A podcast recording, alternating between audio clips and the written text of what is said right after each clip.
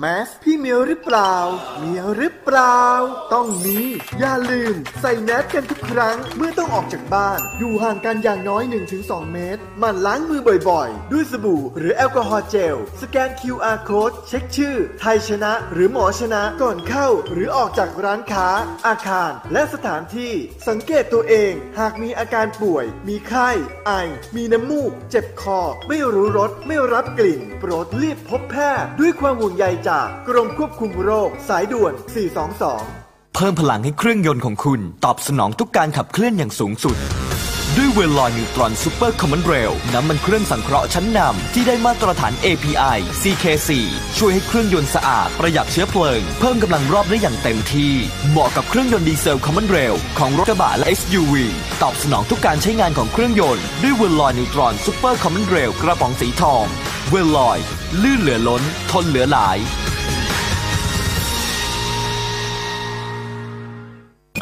เตรียมกลับมาพบกับสองคนข่าวที่คนไทยคุ้นเคย ต้นแบบการเล่าข่าวที่ย่อยได้ง่าย ได้อรรถรสครบประเด็นที่คนไทยต้องรู้ กนกรัตน์วงศ์สกุล และธีระธัญญภัยบูรณ์ในรายการ เช้าข่าวเข้ม เข้มกันทุกเช้าวันจันทร์ ถึงศุกร์เวลา 8นาฬิกา40 นาทีถึง 10นาฬิกาทางมิติข่าว 90.5 เริ่ม 1 กุมภาพันธ์นี้ สถานีวิทยุกรมการพลังงานทหาร พลังงานทหาร พลังการทำไทย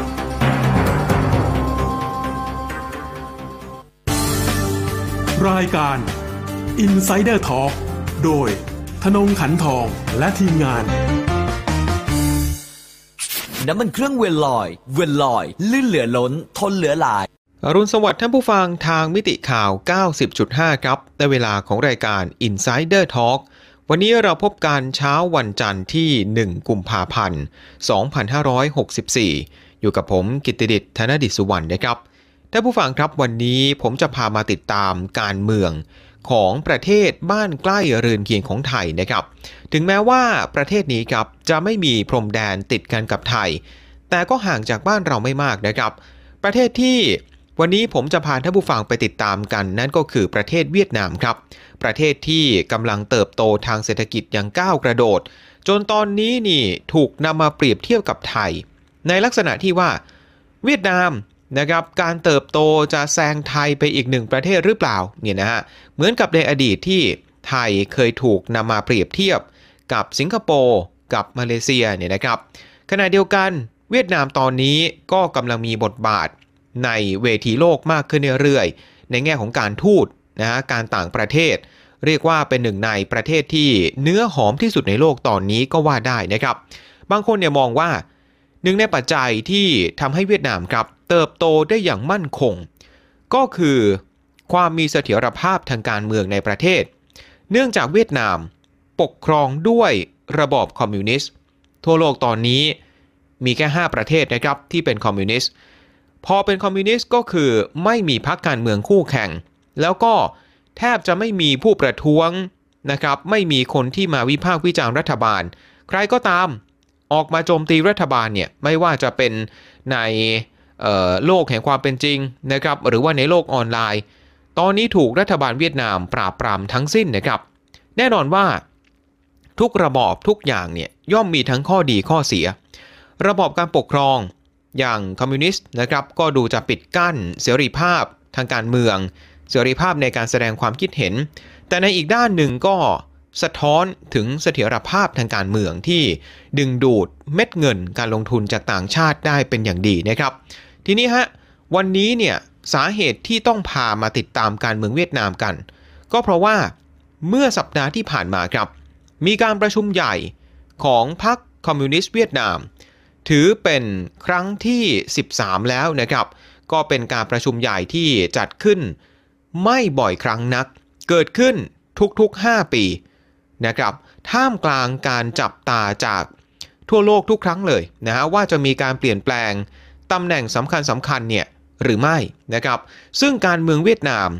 ตำแหน่งที่สำคัญที่สุดนั้น เขาเรียกว่าเป็น 4 เสาหลักการเมืองครับ 4 เสาหลัก 1 ก็คือเลขาธิการพรรคคอมมิวนิสต์นี่คือตำแหน่งที่ถูกมองว่าทรงอิทธิพลที่สุด ต่อมาก็คือตำแหน่งประธานาธิบดี เป็นประมุขของประเทศ แต่ว่าเหมือนกับอยู่ใน นามเท่านั้นเองนะครับในทางพิธีการ 3. ก็คือนายกรัฐมนตรี อันนี้ก็เป็นหัวหน้าฝ่ายบริหาร เป็นคนที่คนทั่วไปนะครับ คนทั่วโลกเนี่ยมักจะคุ้นหน้าคุ้นตากันมากที่สุด แล้วก็ 4 ก็คือตำแหน่งประธานสภานะครับ ก็มี 4ตำแหน่งนี้เหมือนกับเป็นการมาคานอำนาจกันนะครับ มาปรึกษาหารือกันนะฮะแต่ว่า ใหญ่ที่สุดแน่นอนก็คือเลขาธิการพรรคคอมมิวนิสต์นะครับ ปัจจุบันครับมีอยู่หนึ่งคนที่ควบ 2ตำแหน่ง ก็คือนายเหวียนฝูจ่องวัย76 ปีครับ รั้งทั้งตำแหน่งเลขาธิการพรรคแล้วก็ประธานาธิบดี คือตอนแรกเลยเป็นเลขาธิการพรรคก่อนนะฮะมาตั้งแต่ปี 2011 จากนั้นพอปี 2018 ก็มารับตำแหน่ง ประธานาธิบดีไปด้วย เนื่องจากอดีตประธานาธิบดีเจินไดกวางเนี่ยได้เสียชีวิตลงนะครับ ก่อนที่จะหมดวาระนะก็เลยอยู่ยาวมาจนถึงปัจจุบันนะครับ ส่วนตำแหน่งนายกรัฐมนตรีนะฮะก็เป็นของนายเหวียนส่วนฟุกวัย 66 ปี คนนี้เราก็จะเห็นหน้าค่าตากันบ่อยๆนะฮะสำหรับนายกรัฐมนตรีไปประชุมนะที่ต่างประเทศนะครับ ก็จะเห็นเขาคนนี้นี่แหละ ทีนี้การประชุมใหญ่ของพรรคคอมมิวนิสต์เวียดนาม ปกติแล้วเนี่ยใช้เวลานานถึง 9 วัน 9 คืนนะฮะ คืออย่างปีนี้เริ่มจากวันจันทร์ที่แล้ว แล้วก็มาสิ้นสุดวันพรุ่งนี้นะครับ ก็จะเป็นหน้าที่นะฮะของ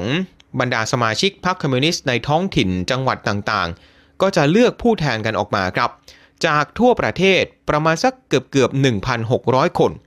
พอมาถึงที่กรุงฮานอยปุ๊บ ยังไม่ทันจะเริ่มเปิดการประชุมนะฮะ เป็นธรรมเนียมปฏิบัติทุกครั้ง ก่อนจะตัดสินใจอะไรที่สำคัญของประเทศ ก่อนที่จะมีการประชุมของพรรคคอมมิวนิสต์ ตัวแทน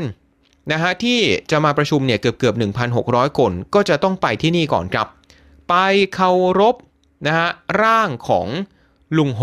หรือว่าท่านโฮจิมินห์นะครับ จากนั้นถึงจะเริ่มเปิดประชุมกันได้ ทีนี้การประชุมเนี่ยวาระหลักๆก็คือ การคัดเลือก คณะผู้บริหารของประเทศแล้วก็ของพรรคคอมมิวนิสต์นะครับ จากที่บอกไป ผู้แทนเนี่ยจากทั่วประเทศเกือบ 1,600 คน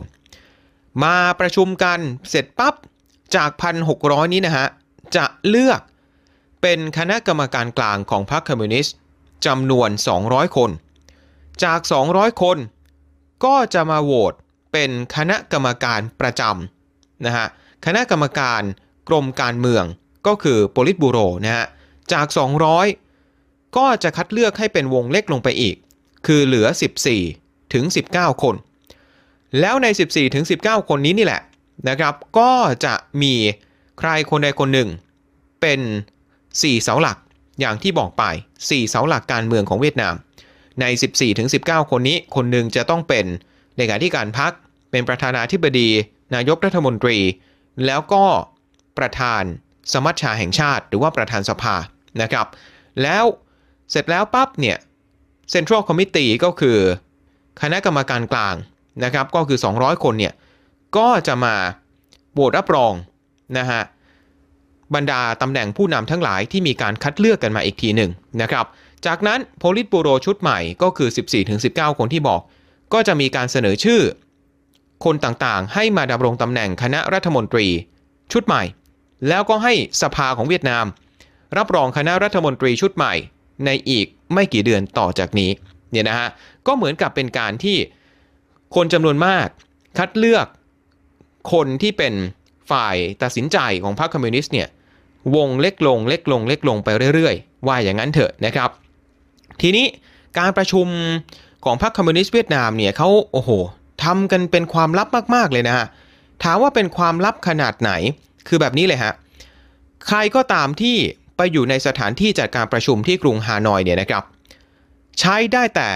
คอมพิวเตอร์โน้ตบุ๊กซึ่งก็จะต้องต่ออินเทอร์เน็ตที่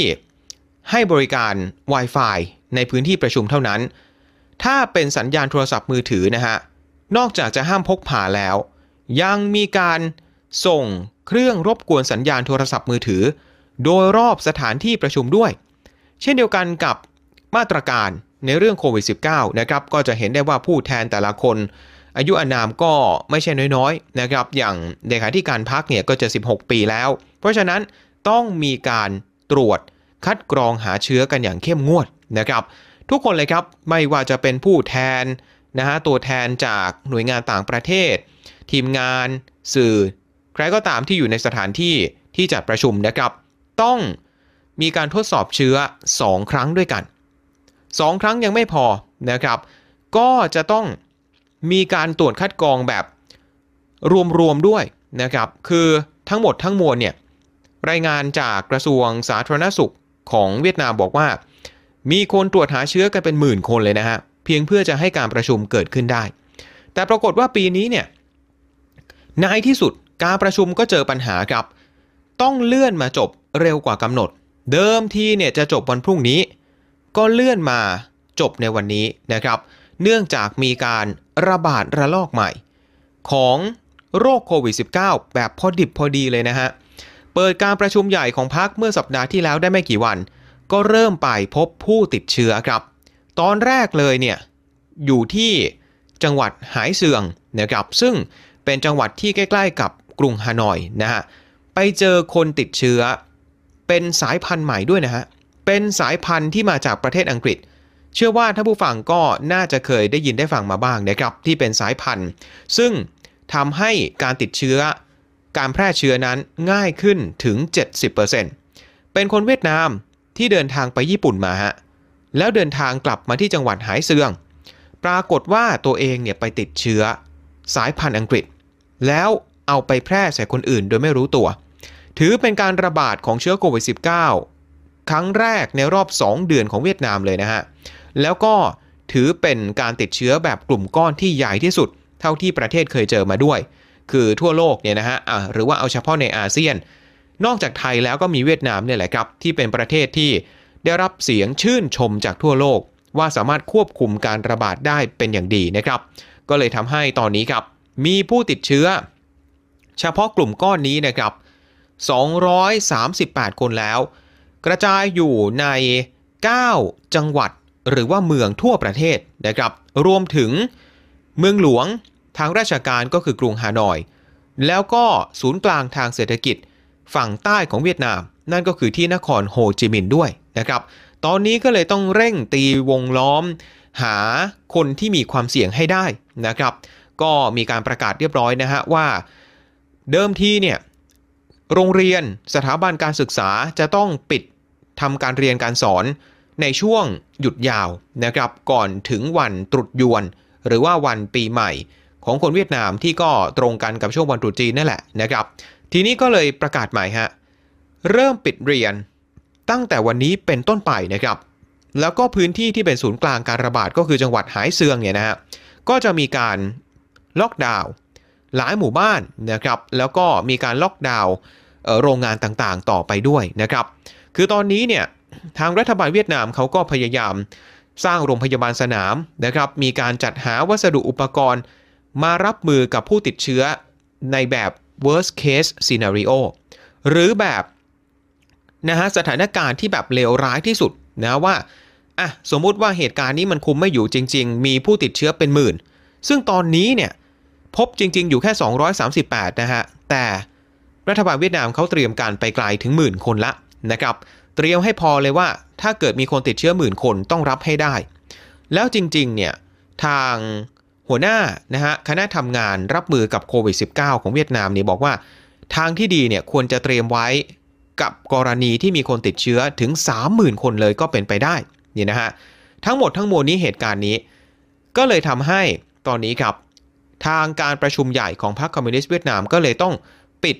การประชุมเร็วกว่ากำหนด 1 วันนะสำหรับการประชุมเนี่ยถามว่าส่วนใหญ่นะฮะเกิดขึ้นเนี่ยเป็นความลับสื่อคนนอกไม่ค่อยรู้หรอกนะฮะรู้อีกทีก็เป็นผลการประชุมที่ออกมาแล้วเนี่ยนะฮะแต่ถามว่าบางปีเนี่ยมีเซอร์ไพรส์ไหม มีนะฮะ อย่างเช่นนะครับย้อนไปเมื่อปี 2016 ก็คือ 5 ปีที่แล้ว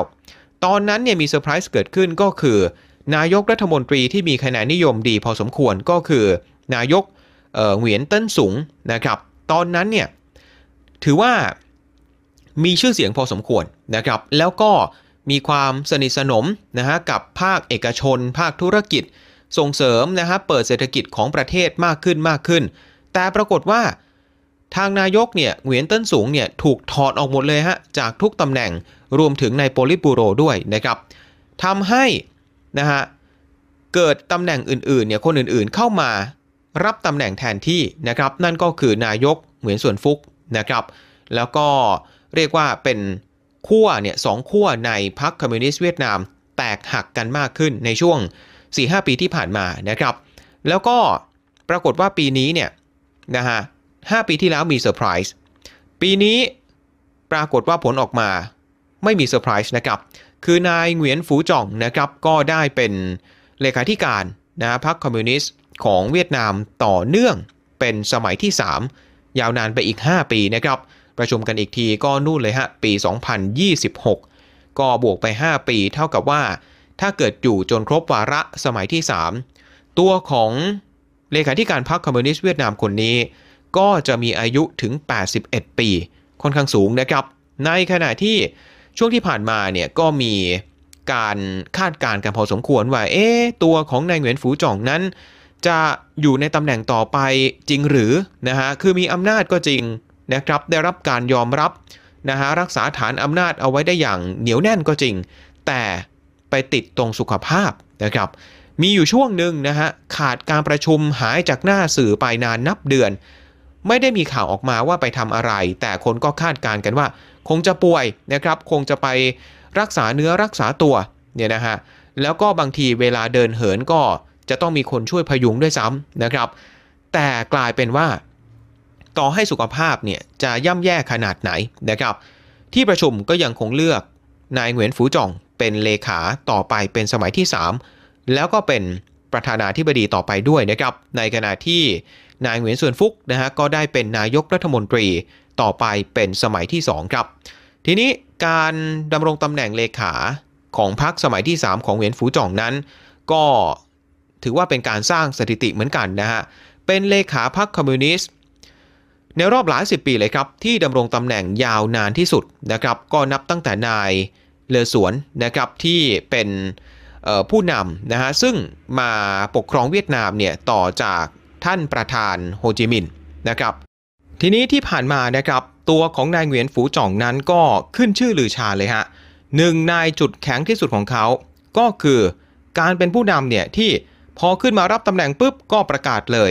กำจัดคอร์รัปชันนี่นะฮะเหมือนกับประธานาธิบดีสีจิ้นผิงเลยนะครับ คือไม่ว่าจะเป็นเจ้าหน้าที่ระดับสูงขนาดไหน มีแม้กระทั่งนะครับสมาชิกในโพลิตบูโร ที่มีอยู่ไม่ถึง 20 คนนะครับ มีอดีตรัฐมนตรี 2 คน มีอดีตผู้ว่าของกรุงฮานอยเนี่ยนะฮะแต่ละคนเจอกับการตัดสินคดีทุจริตกันไปแทบทั้งสิ้น เจอจำคุกกันไปยาวนานเป็น 10 10ปีนะครับ แต่ในทางกลับกันครับปรากฏว่าการไปปราบปรามเจ้าหน้าที่ทุจริตภายในพรรคคอมมิวนิสต์เนี่ยไปดู รายชื่อนะฮะดูชื่อเสียงเรียงนามแต่ละคนแล้วเอ๊ะทำไมมีแต่อดีตพันธมิตรการเมืองของนายกคนเก่าของเหวียนเติ้นสูงทั้งนั้นเลยเนี่ยนะฮะเอ๊ะความพยายามนี้เนี่ยมีจุดประสงค์ มีนัยยะแอบแฝงทางการเมืองอยู่หรือเปล่า เหมือนกับเป็นการไปกำจัดศัตรูทางการเมืองของตัวเองยังไงอย่างนั้นนี่นะฮะอันนี้ก็คือนะฮะจุดขายเลยของเหวียนฟูจ่องนะครับว่าเป็นคนที่มือสะอาด ปราบปรามคอมมิวนิสต์ เป็นคนที่สมถะพูดน้อยถ่อมตัว แล้วก็เป็นผู้นำที่ดีนะครับ ในขณะที่นายกรัฐมนตรีเหวียนส่วนฟุกนะครับก็ถูกจับตาเหมือนกันว่าน่าจะเป็นทายาทของเหวียนฟูจ่องหรือไม่นะครับคือหลังจากนี้ตอนนี้เป็นนายกสมัย2เนี่ยเดี๋ยวอาจจะได้เห็นค่อยๆ ขยับขึ้นไป เป็นประธานาธิบดีไหมแล้วก็ถึงจุดหนึ่งอาจจะได้เป็นเลขาธิการ พรรคคอมมิวนิสต์คนต่อไปหรือเปล่านี่นะฮะคือปรากฏว่าจริง ๆ เลยเนี่ยนะฮะไม่ว่าจะเหวียนฟูจองทั้งเหวียนสวนฟุกเนี่ยสองคนถ้าไปดูคุณสมบัติตามกฎของพรรคคอมมิวนิสต์เวียดนามแล้ว จริง ๆ คงจะไม่สามารถดำรงตำแหน่งได้ทั้งคู่นะฮะในทางทฤษฎีนะครับคือนอกจากประสบการณ์นะครับความสามารถแล้วเนี่ยนะครับยังมีประเด็นของอายุครับ กฎของ พรรคคอมมิวนิสต์เวียดนามเนี่ยกำหนดขนาดที่ว่า คนที่จะเป็นสมาชิกคณะกรรมการกรมการเมืองโปลิตบูโรได้เนี่ยควรจะมีอายุไม่เกิน 65 ปี ถ้ามากกว่านั้นก็ควรจะกะเกษียณตัวเองไปได้แล้วเนี่ยนะฮะแต่กลายเป็นว่าเวียนฟูจองปัจจุบัน 76 เวียนส่วนฟุก นายกปัจจุบัน 66 อายุเกิน 65 กันไปทั้งคู่เลยเนี่ยนะครับ แล้วก็มีอีกหนึ่งเงื่อนไขนะฮะก็คือต้องเป็นคนที่มาจากภาคเหนือนะครับมาจากภาคเหนือของเวียดนามก็คือเวียดนามเนี่ยนะฮะในแง่การเมืองเขาก็ยังคงแบ่งเหนือใต้กันนะฮะคือที่ได้ดิบได้ดีเติบโตเป็นตำแหน่งสูงๆในพรรคคอมมิวนิสต์เนี่ยส่วนใหญ่เป็นคนที่พื้นเพภูมิลำเนา มาจากภาคเหนือแทบทั้งสิ้นนะครับ คนอยู่ภาคใต้เนี่ยไม่ค่อยมีโอกาสได้เติบโตสักเท่าไหร่ ก็ยังคงแบ่งแบบนี้กันอยู่นะครับ ก็ถือว่าไม่ได้เป็นกฎซะทีเดียวนะฮะในเรื่องของภูมิลำเนา แต่ก็เป็นธรรมเนียมที่ถือปฏิบัติกันมานะครับ ทีนี้ต่อให้อายุเกินยังไงก็ตามสุดท้ายเลยครับ ก็มีข้อยกเว้นหรือว่ามีการอออนุญาตเป็นกรณีพิเศษ ให้ดำรงตำแหน่งต่อไปได้เนี่ยนะฮะก็คงไม่ใช่เรื่องแปลกอะไร ถ้าเราไปดูหลายกรณีในหลายประเทศก็มีลักษณะคล้ายๆกันแบบนี้นะฮะอย่างเช่น ที่จีนนะครับเชื่อว่าท่านผู้ฟังยังน่าจะจำกันได้นะครับ กรณีของประธานาธิบดีสีจิ้นผิงนะครับที่มีการไปแก้ไขตัวเนื้อหานะครับในกฎของพรรคคอมมิวนิสต์ ปูทางให้ตัวเองเนี่ยเป็นประธานาธิบดีตลอดชีพ รัสเซียนะครับประธานาธิบดีวลาดิเมียร์ปูติน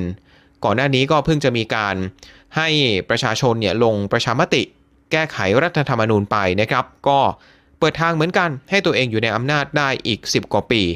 ตุรกีนะครับประธานาธิบดีเรเจปไตยิปแอโดอันก็มีการแก้ไข รัฐธรรมนูญ ให้ตัวเองเนี่ยในฐานะประธานาธิบดีกลุ่มอำนาจมากขึ้นกว่าเดิม เพราะฉะนั้นกฎที่ผ่านมาธรรมเนียมที่ผ่านมากำหนดไว้ยังไง มาถึงตอนนี้จริง ๆ ขึ้นอยู่กับตัวบุคคลมากกว่าครับ เรื่องกฎมันเปลี่ยน